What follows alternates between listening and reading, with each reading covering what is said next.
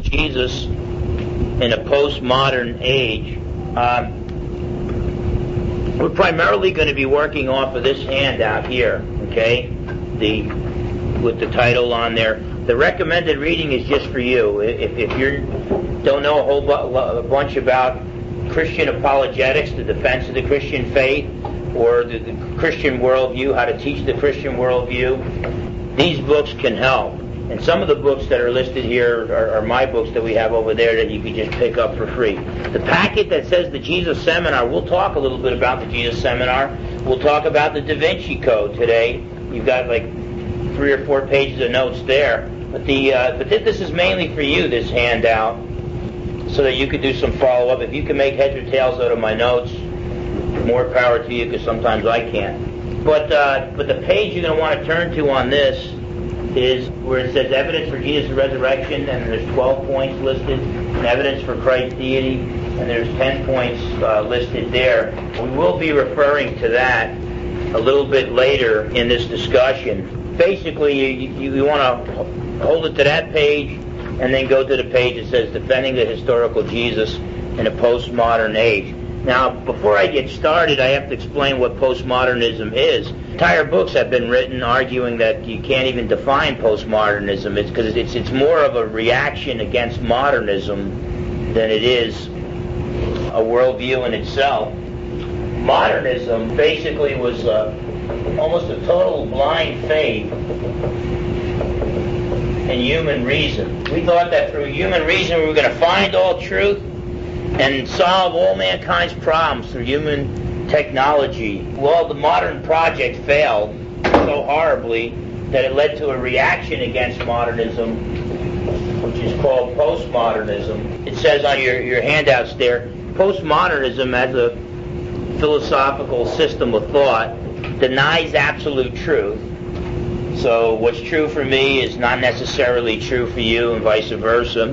Denies absolute morality, and denies objective history. In, in, in fact, language really doesn't represent any, any truth. All language is, is, human language is just a power game. It's a way to force your views down other people's throats. The reason why it's called postmodernism, by the way, it sounds a lot like existentialism, where the in, the those are individuals who give up on absolute truth, they give up on God, they give up on absolute morality, and they give up on meaning in life, but then they say, that we need to take a, the individual needs to take a leap of blind faith by their own will and actualize themselves, create meaning for their lives, okay? Well, everything is gone from modernism and existentialism except for the individual. The individual is still left. No reason, no truth, no morality, but the individual is still left. In postmodernism, not only does reason die, but the individual dies too. And so the individual is just a product of their own community. So the individual is, is shaped by their community, and they proclaim the narrative, the story of their community. So you know, when, when absolute truth is thrown out the window, all you got left are stories. You know, I love I love when postmodernists debate me in a dialogue with me. I just let them talk for like twenty minutes, and then I just stop them because you know they're telling me that I'm not supposed to use propositional truth and argue for the truth of my worldview or whatever. But I just let them ramble on for twenty minutes, and then I just start telling myself, come on, man, tell me a story. I haven't heard a story for twenty minutes. You've been arguing like a modernist. So people can throw out reason, but they're humans. We have to reason, okay? We have to think as if what Francis Schaeffer called antithesis is real. We have to think as if there is such a thing as truth, and, and anything that contradicts the truth is false. So, you know, I was talking to a philosophy class of uh, uh, postmodernist young kids at the University of Washington, and one, one told me, I was trying to get my point across to them, it was like talking to a, a different race of beings, people from another planet. They just could not understand what I was talking about. Finally, one of them said, oh, you're saying that if my view is true, my denial of absolute truth, uh, there's no way for me to communicate consistently with that. And I told him, I said, well, that's true, but that's not what I'm saying. What I'm saying, it's worse than that. If postmodernism is true, you can't even think. consistently with that worldview. Because if you have a thought, this is a nice room, then the statement, this is not a nice room, you view as false. So just to think something automatically entails that you're denying what would contradict that statement. So we have to think in terms uh, of antithesis. Now let me say this. Most Americans are not postmodernists. We got we have entire churches that are trying to reshape the gospel message so that we could reach postmodernists.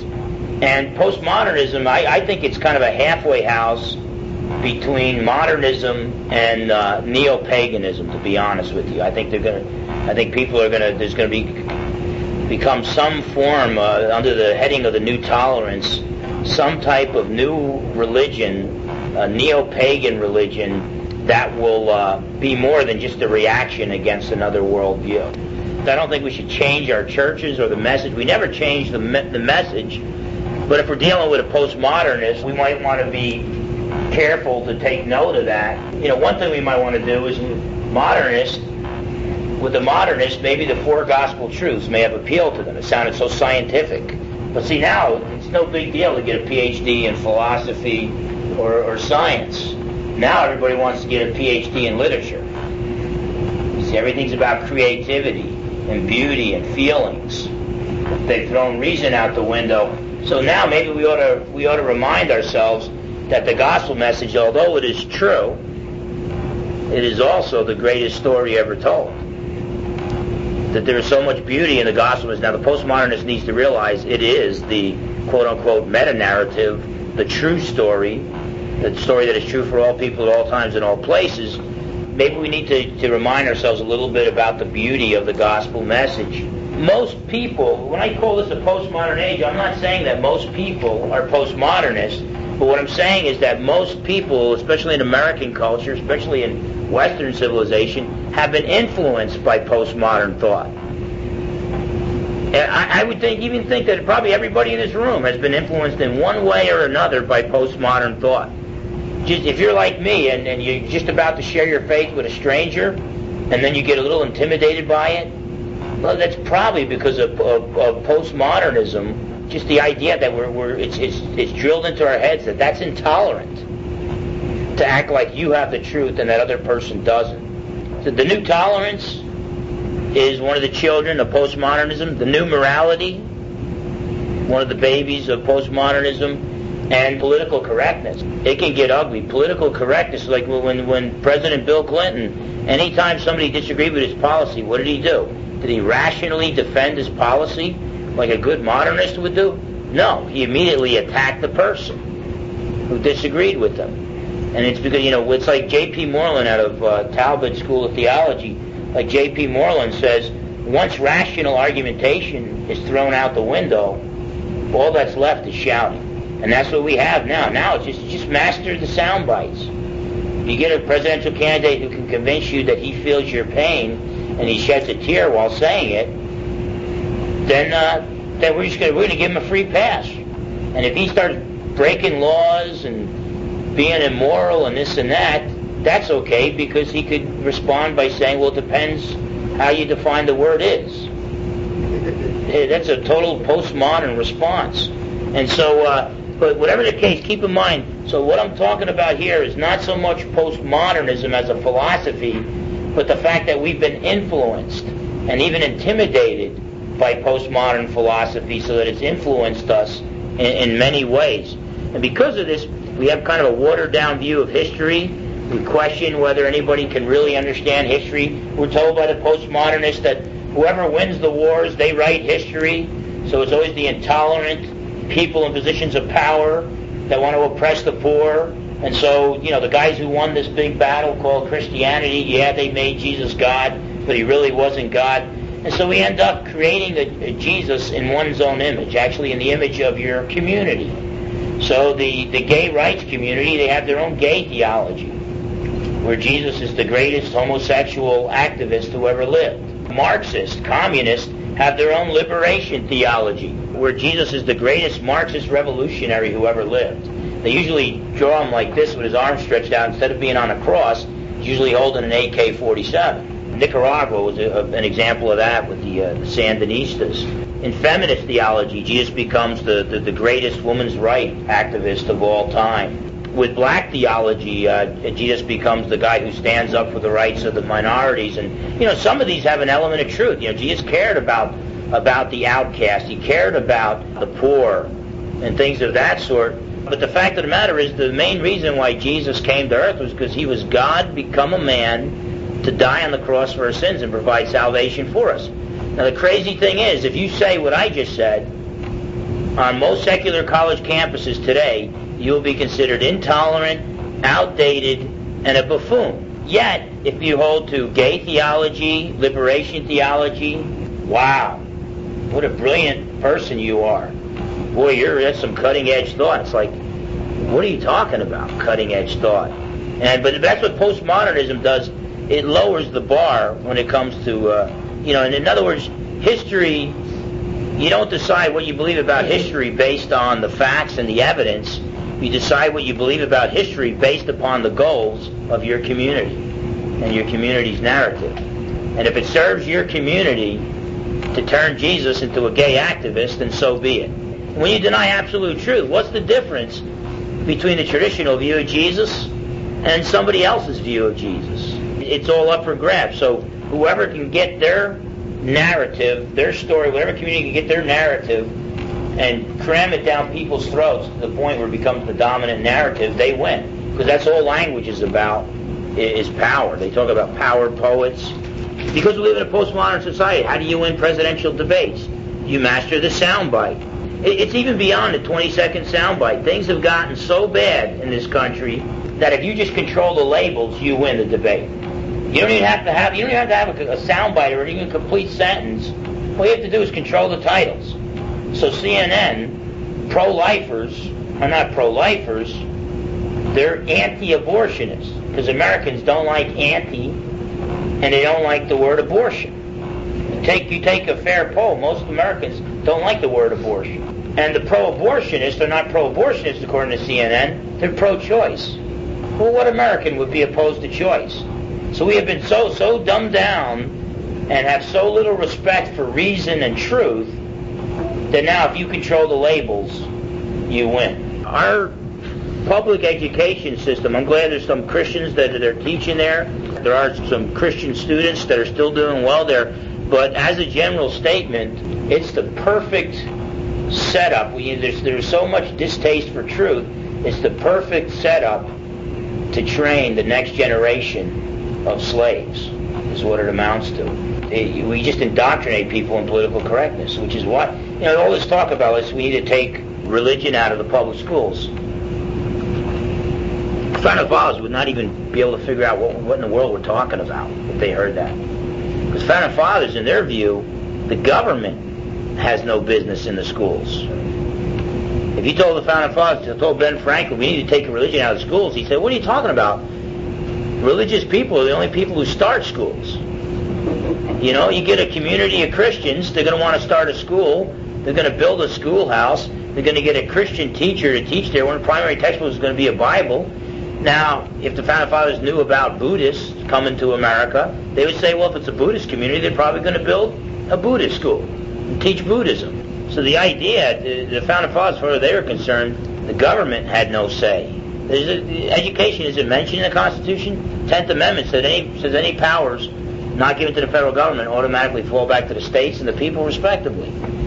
There's an organization in California, separation of uh, school and state, and that's where the issue really should be.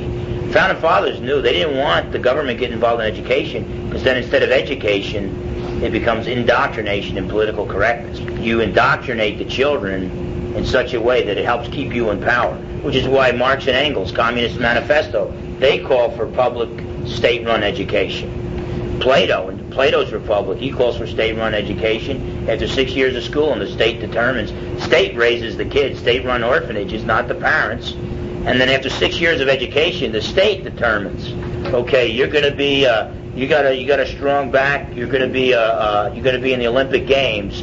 you have a, a real bright mind, we're going to give you another ten years of school and you're going to be a philosopher and a politician. You, you work good with your hands, we're going to make you a, a laborer. The state decides. So the Founding Fathers were totally opposed to that. Their, their view was much closer to Jesus, which is basically you go to the, the parents are responsible to educate your children, and if they need help, they go to their rabbi. And that's why Christian education is so important today. So there's this low view about historical fact, historical evidence.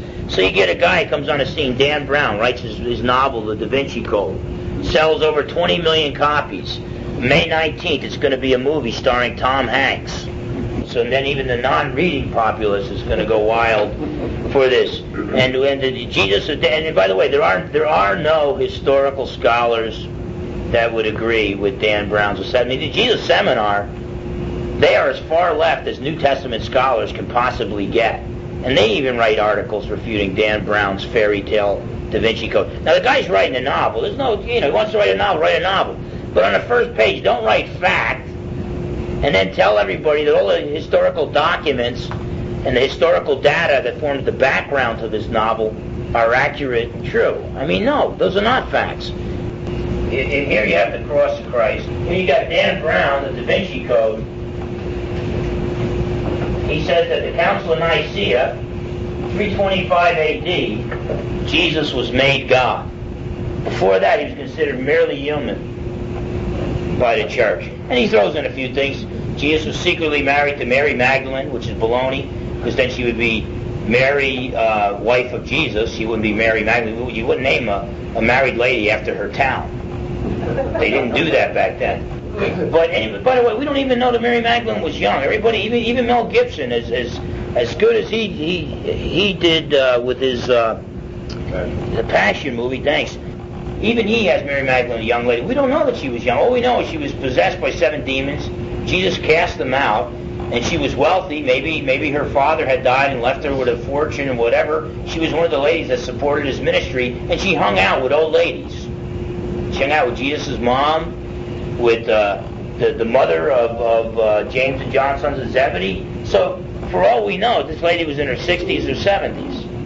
Uh, the whole idea that Mary Magdalene was a, a prostitute who came to Christ, no evidence whatsoever. I think, I think Pope Gregory the Great, in the fifth or sixth century A D, uh, preached a message where he confused Mary, one of the sisters of Lazarus, when she anointed Jesus' feet, with Mary Magdalene and with the, the prostitute who anointed Jesus' feet in the house of the Pharisee. And he confused them all, and from then on people have been thinking that Mary Magdalene was this uh, young, attractive lady who had formerly been a prostitute. No evidence for that whatsoever. Well, the Jesus Seminar, the cross, let's say about thirty A D, the Jesus Seminar has already written articles. They're as far left as you can get among New Testament scholars.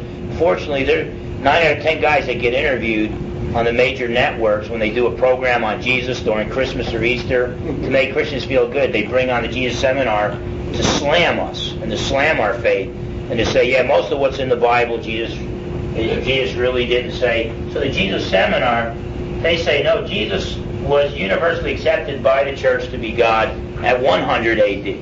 However, and I challenged Mark. Someone told me he passed away. I hope he didn't, but uh, but Marcus Borg, I challenged him to a debate. Campus Crusade for Christ set it up at Oregon State University, but he just decided, he didn't say yes, he didn't say no, he just didn't show.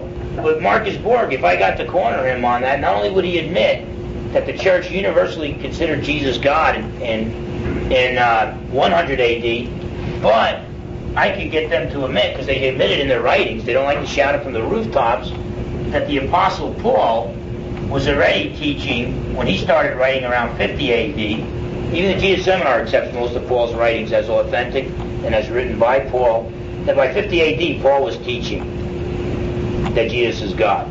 But then I could twist a member of the Jesus Seminar's arm a little bit more, and I could say, you know what though, come on, let's let's play fair here, because you don't want to call Paul a liar. Nobody does.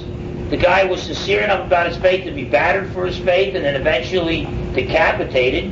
You don't want to call him a liar. He says in Galatians that in the thirties A D, somewhere between thirty-three and thirty-seven A D, he met with the uh, leaders of the Jerusalem church, he and Barnabas, just to make sure. He got his gospel from Jesus, not from them. He got his apostleship from Jesus, not from them, says Paul.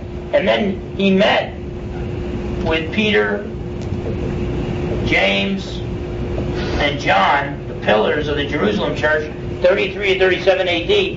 They compared notes and found out they extended the right hand of fellowship to Paul and Barnabas because they were preaching the same gospel. So, I mean, if you really push them, Paul's not an innovator. They always like to talk about Paul's an innovator. If Paul's an innovator and he's teaching a new gospel and he turns Jesus into a god, then he's a liar.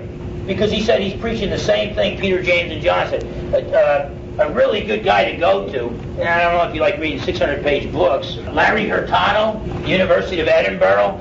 He wrote The Lord Jesus Christ, six hundred page book, where he argues that if, if Paul says anything, that there's any disagreement with him on it throughout the Christian church, he will argue his point. That Paul will argue, you know, if you say, hey, it's nice morning, isn't it? If he doesn't, Paul doesn't think it's a nice morning, he's going to say, no, it's not. What, do you want to debate me or something? Paul liked to argue. Yet Paul never argues for Jesus' deity. He only mentions it in passing right from his earliest writings, about forty-nine or fifty A D. Some would say Galatians, some would say First Thessalonians. So Larry Hurtado's saying, therefore, there was no dispute about it. Paul wasn't saying anything new. If you were a Christian, you automatically believed Jesus was God. And so Larry Hurtado says, you go back to the ancient creeds found in the New Testament, you go back to the ancient writings, and what you find is that uh, Peter, James, and John taught the same thing. So he says that the, the, the teaching that Jesus is God, he calls it Binitarian worship. Now, obviously, we believe in Trinitarian worship, God in three persons. We worship the three persons of the Trinity. But he, what he's saying is, it took the church a while to figure out the Holy Spirit. They mentioned him on the same level as the Father and the Son, but it took a while to spell it out in the creeds. But if you want to find out when did they worship Jesus alongside the Father, Binitarian worship, when did they worship both the, the Father and the Son? He says it goes back to the oldest, most ancient creeds. Some of these creeds are found in the New Testament. Paul will quote num- numerous creeds. Um, but he says that goes back to the early thirties A D. What Larry Hurtado is basically saying, from the University of Edinburgh, he's one of the world's leading New Testament scholars, he's saying the teaching that Jesus is God goes right back to the time of Christ's crucifixion. It goes back to the earliest stages of Christianity. And then that's probably why Marcus Borg, he had debated William Lane Craig about a year before he was supposed to debate me, and it's probably why he probably doesn't debate anybody anymore. Usually if, if you debate William Lane Craig, you just hang it up after that. But, but, but you can take the Jesus Seminar, and all of a sudden they're one hundred A D, they have to admit, oh yeah, well Paul thought Jesus was God right when he started writing about fifty A D, but but he was an innovator. Well, he didn't. He said he didn't say he was an innovator. He said what I'm teaching you is is found in the Old Testament, and it's also the same gospel Peter, James, and John teach. So he brings it right back to the event itself. But the average American, because of postmodernism, wow! I just read this new book. Whoa! Wow, man! It's Da Vinci Code. I didn't know. I didn't even know Jesus was married, and that his, his royal Mary Magdalene had his daughter. And and uh, Mary Magdalene ran to France, and they intermarried with the royal line in France. Wow, this is some cool stuff. It's a fairy tale. It's a fairy tale. If Dan Brown ever takes a debate on that issue uh, with, with an evangelical who's knowledgeable on the issues, he's, he's going to have a bad night. But even the Jesus Seminar isn't there.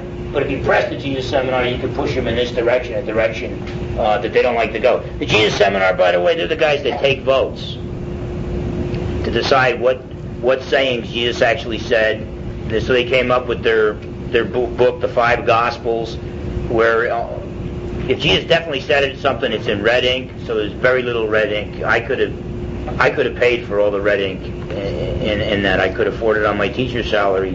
Uh, there's so little red ink there. See, with liberal New Testament studies, and, and these are guys that do liberal New Testament studies, okay? And by the way, New Testament scholars, they're like people, okay? They're almost like people, okay? But New, most people don't believe in Jesus. Most New Testament scholars don't believe in Jesus. For some reason, they make their living on the New Testament, and they study it in the original languages and all, but you got to view them like most people. However, especially with European cutting-edge New Testament scholarship, it's moving closer and closer in the direction of Bible-believing Christians. So that um, you got not only Larry Hurtado, University of Edinburgh, you have N T Wright out of Great Britain. He wrote a six hundred fifty page book, um, The Resurrection of the Son of God, where it's a six hundred page argument. He's a New Testament scholar. He starts out with the liberal biases, because that's what he's been trained to do, and he ends up arguing, assuming everything in the New Testament is false until proven true, which is a, a bias against the New Testament that you don't find against any other book. He starts there, but he ends up building a case that comes over to six hundred fifty page argument that Jesus Christ, Jesus of Nazareth, did in fact bodily rise from the dead. And these are two two cutting-edge books. And N T Wright, uh, he's got a book, The Meaning of Jesus. We debated Marcus Borg, probably the world's most famous liberal scholar. It's called The Meaning of Jesus, and there you get the leading conservative scholar and the leading liberal scholar. But whatever the case, in liberal New Testament studies, even if even if, if you, as an evangelical, decided to get a P H D in New Testament studies, you, even if you were taught by evangelicals, they would probably, without even realizing it, teach you that you need to have an anti-supernaturalistic bias. In, in other words, New Testament studies assumes miracles are impossible. If miracles are impossible, then the biblical Jesus, the Jesus of the Bible, cannot be the true Jesus of history. So the New Testament must have perverted the true Jesus of history. And so they end up coming up with all these principles, multiple attestation, uh, the principle of uh, discontinuity. They come up with all these weird principles that make no sense at all, to stack the deck against the Bible and to consider every passage in the New Testament false until proven true. And yet, in the end, you still end up, if you if you go where the evidence leads, you still end up with a Jesus that looks almost identical to the true Jesus of the Bible, which makes me question, why why should we have this anti-supernaturalistic bias? By the way, uh, bias against miracles goes back to modernism. Most philosophers have rejected modernism. Now, postmodernism, anything goes. So why, how, the Jesus Seminar, they think they're cutting edge? They're, they're just the last of the New Testament scholars to let go of their modernistic bias against miracle. And so basically what I want to do, just spend the, the remainder of the time, is look at, at that page, just some of the evidences for Jesus' resurrection and some of the evidences of Jesus' deity. The revolution that is going on right now, the Jesus Seminar is the exception to it. The revolution that is going on in New Testament uh, scholarly circles is the fact that we realize that whenever you try to find the true Jesus of history and you take Jesus out of his Jewish culture, you end up creating a Jesus in your own image. So if you're a neo-Orthodox existential theologian, lo and behold, Jesus becomes a neo-Orthodox existential theologian. Okay, if you're a communist, Jesus becomes a commie. So basically, you end up with all these liberal scholars, and they each have a different Jesus, and it's a Jesus created in their image, and it's obviously not the true Jesus. So what scholars realized what they had to do is, we can find no Jesus, no historical Jesus, unless we put Jesus back in his, into his, his, his Jewish culture. When they put him back in his Jewish culture, things started to make sense, and all of a sudden, the Jesus of history started looking more and more like the true Jesus of the Bible. I'm going to list now, the, the Shroud of Turin has a question mark at the bottom there for evidence for Jesus' resurrection. I have twelve points. The Shroud of Turin, I believe it's authentic. One of my old professors, Gary Habermas from Liberty University, wrote two books on the Shroud of Turin. I believe you can make a case that the Shroud of Turin is the authentic burial cloth of Jesus of Nazareth. It's impossible to reproduce. Nobody has reproduced it to this point, all the different features in it. Even with modern technology, even with the carbon fourteen dating, we now know that they dated not not a patch, but material that was woven into the shroud. They did not date the shroud. Textile experts have examined it, and in fact, they came out with that just, what, two years ago? The only reason why I put a question mark there, it takes longer to make a case for the authenticity of the Shroud of Turin than it does to make a case for Christ's resurrection. So when I'm arguing for the resurrection, I don't use the Shroud of Turin. If I'm arguing for the Shroud of Turin, that's going to take me, you know, five times the time than, than to argue for the resurrection. But if, if you if you looked into uh, either Gary R. Habermas and he, his books on the Shroud, or um, Ian Wilson's. Ian Wilson was a skeptic, I mean, he, he questioned God's existence, was a British historian and journalist.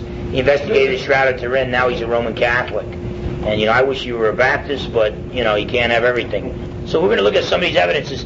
Uh, out of these eleven evidences, in one form or another, almost every New Testament scholar acknowledges them. Gary Habermas, my professor from Liberty University, he's read uh, the work of over fifteen hundred leading, over fifteen hundred works by leading New Testament scholars on their views of the resurrection. And he's basically uh, categorized everything, and it's going to it's going to come out in print. But he's the only guy on the planet that authoritatively can tell you where New Testament scholars. For, for instance, on the empty tomb, seventy-two percent of New Testament scholars believe the tomb was empty.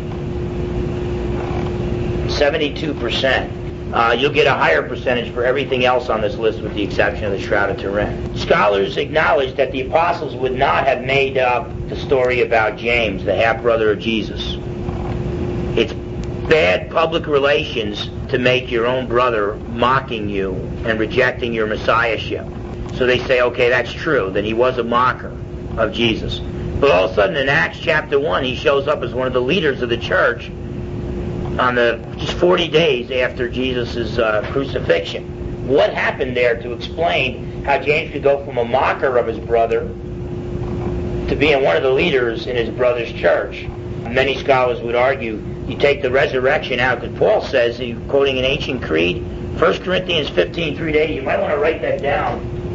It's an ancient creed that Paul quotes. I have an appendix on that in my uh, No Other Gods book that explains why most scholars date the creed, First Corinthians fifteen, three to eight, why most scholars date it to between thirty-three and thirty-seven A D when it was put together. And it was an ancient creed or hymn that was recited or sung in the early church.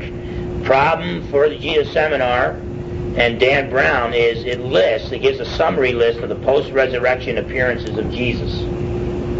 Even Paul says, and he also appeared, he probably adds to the creed, and he also appeared to me as the one untimely born, because it was after the ascension. All the other appearances are b- before the ascension. But he mentioned Cephas, who was Peter, and James, the half-brother of Jesus, which would explain why James's life was changed.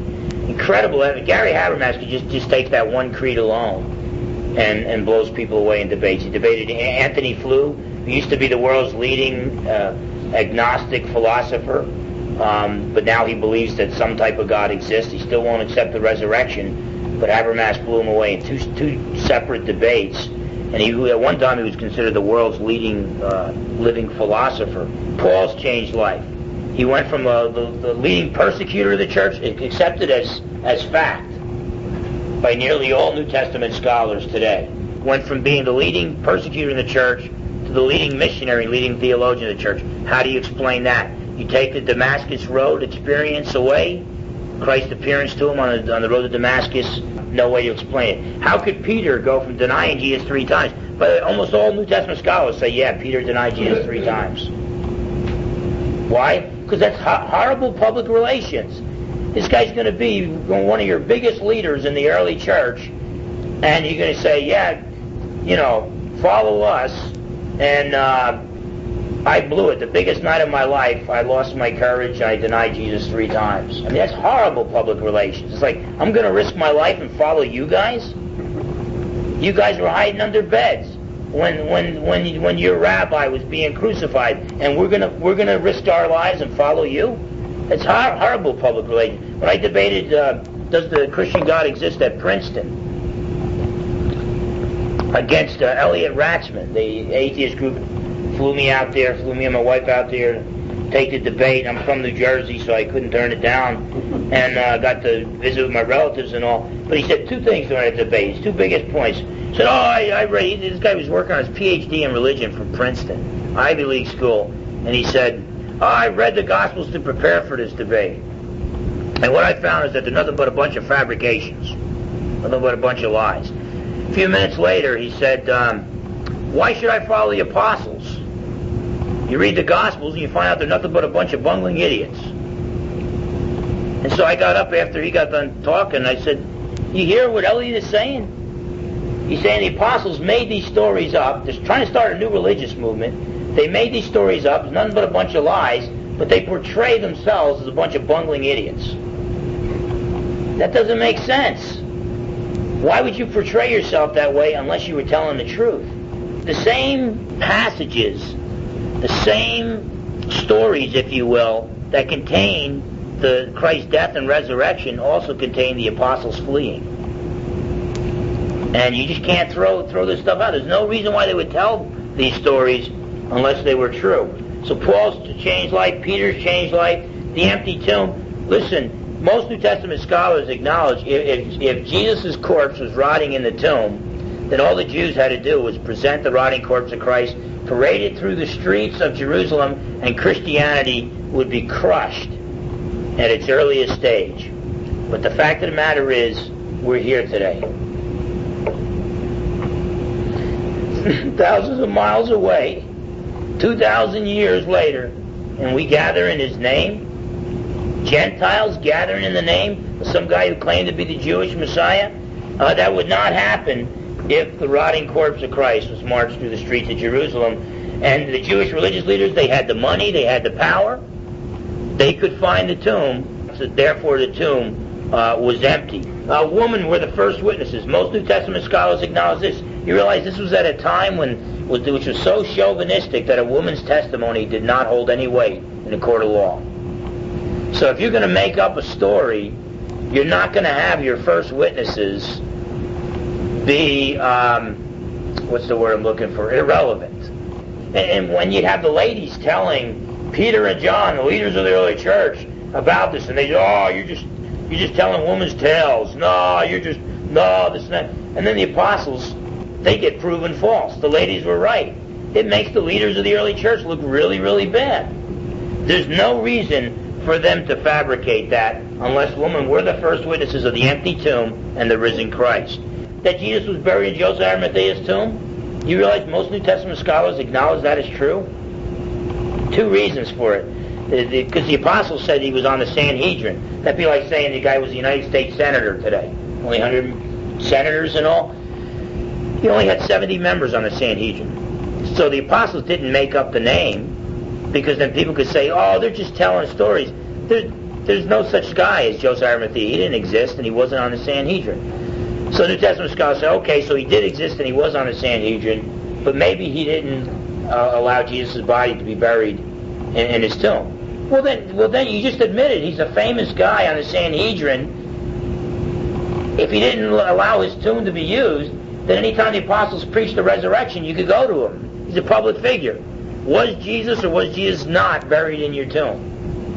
And so most scholars acknowledge, okay, he was buried in Joseph Arimathea's tomb. So not only was the tomb empty, it was a famous tomb of a famous person. Uh, that the apostles died martyrs' deaths. Nobody denies this. No, no leading New Testament scholar, no leading historian denies this. Men do not die for what they know to be a hoax. These guys are sincere enough to die for their beliefs. I, I, I've had guys in debates tell me, philosophy professors, they think they're real smart, and they tell me, well, uh, Muslims are sincere enough to die for their faith. Yeah, what's your point? You know, they, they, they can't see the difference there. But it's a big difference. When a Muslim is sincere enough to die for his faith, all that means is he believes Muhammad was a prophet. So what? I disagree. With the apostles, it's different, though. The apostles were sincere enough to die for faith. That means they sincerely believed they saw Jesus alive after his death.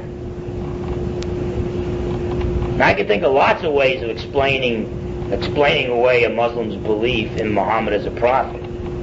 Many people deceive others into thinking they're a prophet and they're not.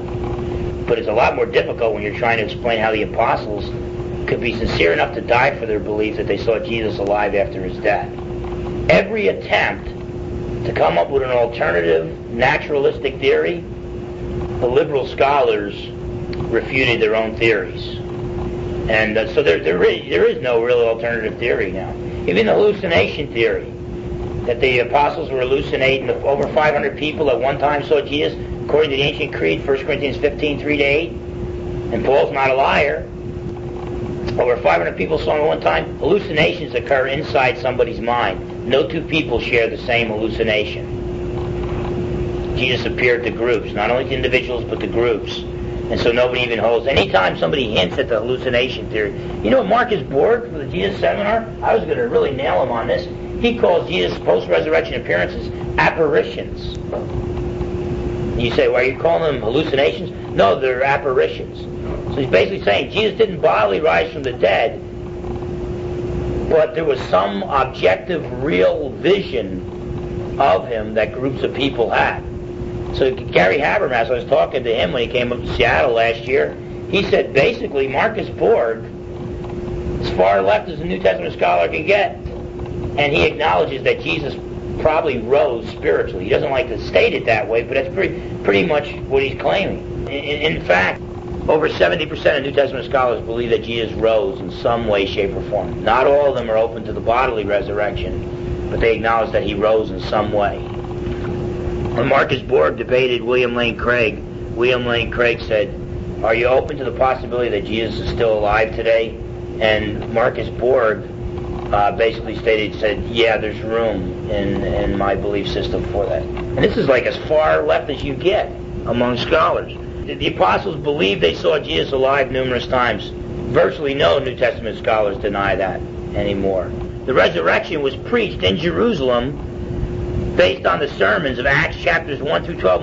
Most New Testament scholars acknowledge them as early uh, sermons because the theology was so primitive, it wasn't developed. And so they acknowledge that, yeah, those sermons were preached. Well, the resurrection is the main, is the, is the, the key point in them. So you got the resurrection preached right in Jerusalem. Traditional Jews, they worshipped on Saturday because God created the universe in six days and rested on the seventh day. Why in the world would they change their worship day from Saturday to Sunday? They had to believe, you know, God was the one who told them to worship on Saturday. So they had to believe God is telling us to now worship on Sunday. Well, Jesus rose from the dead on Sunday, and most, if not all, of his post-resurrection appearances were on Sundays. They got the hint. You take the resurrection away, there's no explanation for that. Something that had something had to occur that was bigger in their mind, as big as or bigger than the creation event. The church grew rapidly in Jerusalem as the resurrection is preached, and that's the easiest place on the planet Earth to refute the resurrection. See, the, the, the reason why the Jesus Seminar cannot, re- they fail so miserably at refuting the resurrection, and the uh, Dan Brown, Da Vinci Code, he can't disprove the resurrection, because it's too late. It's too late. You want to disprove the resurrection, you had your chance in the thirties A D, and it didn't happen. And you think people are going to be thrown to lions just based on some fairy tale? They're going to want to see the evidence. So basically, for, for these reasons, uh, you can make a strong case, as does N T Wright, that Jesus bodily rose from the dead. See, we need to help our students see through the eyes of the, the lies of the Da Vinci Code and see through the, the lies of the Jesus Seminar. Evidence for Christ's deity. Let me just mention this in passing. Most New Testament scholars won't even look at number ten. All the Old Testament prophecies that Jesus fulfilled. It's incredible the amount of prophecies that he fulfilled. That's a whole lecture in itself. But Jesus called God Abba. Remember, they put they put Jesus back into his uh, Jewish culture. And he's basically, in a, in a more respectful way, but he's basically calling God the Father Daddy. He's saying, God the Father is my daddy. He's closer, he's my father in a unique way. That he's not, and he's not that close to anybody else. They try to find any any, any Jewish religious leader who had the, the courage to do that, and nobody. So he's going around calling his father uh, Daddy, Abba, which is why the Jews picked up stones to stone him. John chapter five, verses seventeen and eighteen. His truly, truly statements. He would say, "You have heard, you have heard what the rabbis said, their oral commentary on the scriptures."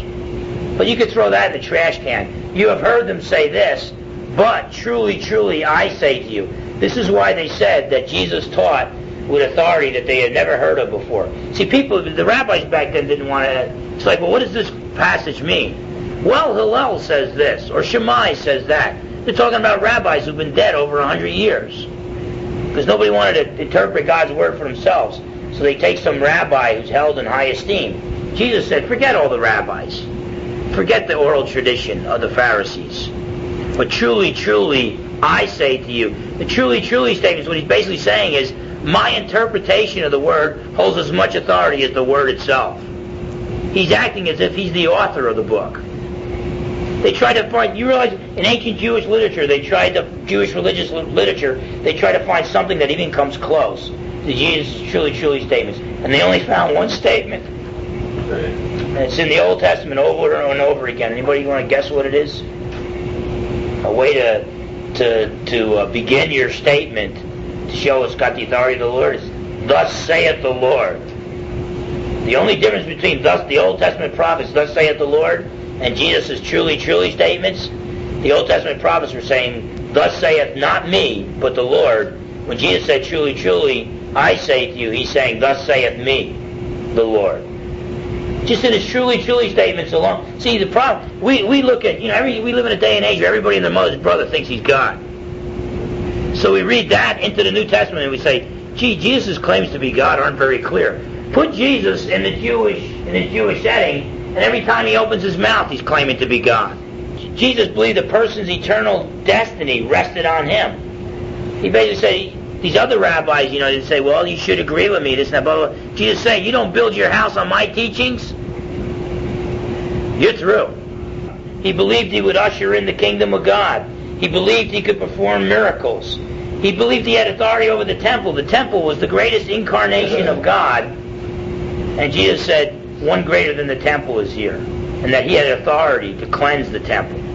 He claimed to be able to forgive sin. He tells the guy, a total stranger, lower down through the roof, he says, oh, just bypass the the temple system and the temple sacrifices. Your sins are forgiven. I'll, I've got the authority to forgive your sins. Immediately the Jewish religious leaders realized, this guy's claiming, this guy thinks he's God. He's claiming to be able to forgive sins. If we put Jesus back in his Jewish context, I mean, he called himself the Savior. Read the Old Testament. Only Yahweh is Savior. Jesus uh, called himself the bridegroom of Israel. Read the Old Testament. Yahweh is Israel's groom. So basically, by putting Jesus back into, into his Jewish culture, it becomes amply clear that he claimed to be God. Well, how did he prove that claim to be true? By rising from the dead.